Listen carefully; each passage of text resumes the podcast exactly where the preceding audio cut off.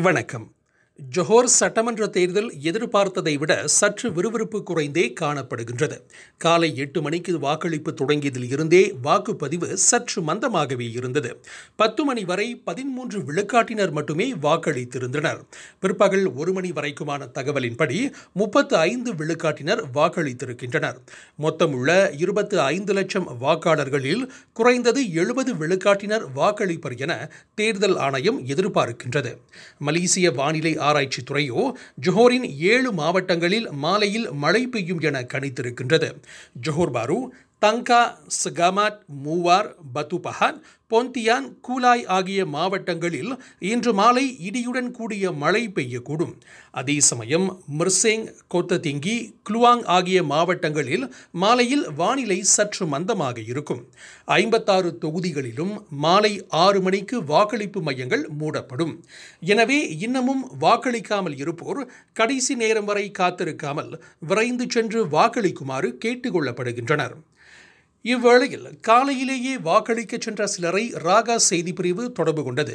பக்கோ சட்டமன்ற தொகுதியில் வாக்களித்த ஆசிரியை சிவசக்தி குப்புசாமி பேசிய போது ஆசிரி பள்ளி இடைநிலை பள்ளியில என்னுடைய வாக்குகளை பதிவு செய்து விட்டு வந்திருக்கிறேன். இன்னும் நான் வந்து வேலை செய்யும் இடம் வந்து ஸ்கூடாய் ஜோகூர். என்னுடைய வாக்களிப்புக்காக நான் வந்து என்னுடைய சொந்த ஊருக்கு திரும்பி இருக்கிறேன். வாக்களிப்பு என்பது நான் ஒருத்தருடைய கடமை அல்லவா? மக்கள் வந்து பயம் இல்லாம போய் ஓட்டு போட்டுட்டு வரலாம் அப்படின்ற ஒரு சூழலை வந்து இங்கே ஏற்படுத்தி கொடுத்துருக்காங்க. சகலை வந்து ஏறக்குரிய நிறைய அதிகமான வாக்களிப்பு மையங்கள் திறக்கப்பட்டிருக்கின்றன. அதுவும் இல்லாமல் பணியில் அமர்த்தப்பட்டிருக்கின்ற போலீஸ் நண்பர்களும் சரி ரேலா நண்பர்களும் சரி வாக்குகளை வந்து சரிவர செய்து கொண்டிருக்கும் அந்த அதிகாரிகளும் சரி கிராணி பொன்னுண்டி எல்லாம் வந்து சரியான முறையில் அவங்களுடைய பணிகளை செவ்வனை செய்து கொண்டிருக்கிறார்கள். இந்த கோவிட் கால தேர்தல் குறித்தும் சிவசக்தி பேசினார். எல்லா எஸ்ஓபிகளும் வந்து இங்க கடைபிடித்து கொண்டிருக்கப்பட்டிருக்கிறது. மக்கள் வந்து முகக்கவரி அணிந்திருக்காங்க. வரிசையாக அதாவது ஒரு மீட்டர் இடம் விட்டு இடம் விட்டு இடைவெளியை கடைபிடித்து நடந்து கொண்டிருக்கின்றனர். ஒருத்தர் வந்து உள்ள முடித்த பிறகு இன்னொரு இன்னொருத்தரை வந்து அனுமதிக்கிறாங்க. ரொம்ப சுமூகமான நிலையில தான் ஓட்டு தேர்தல் இங்க நடந்து கொண்டிருக்கிறது.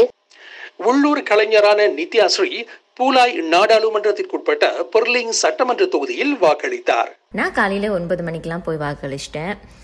நான் வந்து ஸ்கோலா மணிங்காக்கு பங்ஸா அண்ட் புக்கெட் இண்டாவில் போய் வாக்களித்தேன் இங்கே வந்து வானிலை வந்து நல்லா சுமூகமாக இருக்குது நிறைய பேர் இங்கே இருந்தாங்க. நான் வரும்போது எல்லாருமே எஸ்ஓபியை ஃபாலோ பண்ணியிருந்தாங்க. அது மட்டும் இல்லாமல் நம்ம பாதுகாப்புக்காக நிறைய பேர் இங்கே இருக்காங்க. நம்மளை கைட் பண்ணுறதுக்காக இது வரைக்கும் யாருமே ஓட் பண்ணாமல் இருந்தீங்கன்னா தாமதப்படுத்தாமல் உடனே வந்து ஓட் பண்ணுங்கள் ஏன்னா இது நம்மளோட கடமை. அதே சட்டமன்ற தொகுதியைச் சேர்ந்த Mohamad Hakim. Johor Bahru Taman Tambun Indah ஸ்கூலில் தான் ஓட்டு போட்டேன். வானிலை தெளிவாக இருக்குது மழை வர்ற மாதிரி எந்த அறிகுறியும் இல்லை. எஸ்ஓபிலாம் வந்து சிறப்பாக கடைப்பிடிக்கிறாங்க கூட்டம் காலையில் குறைவாக தான் இருந்துச்சு.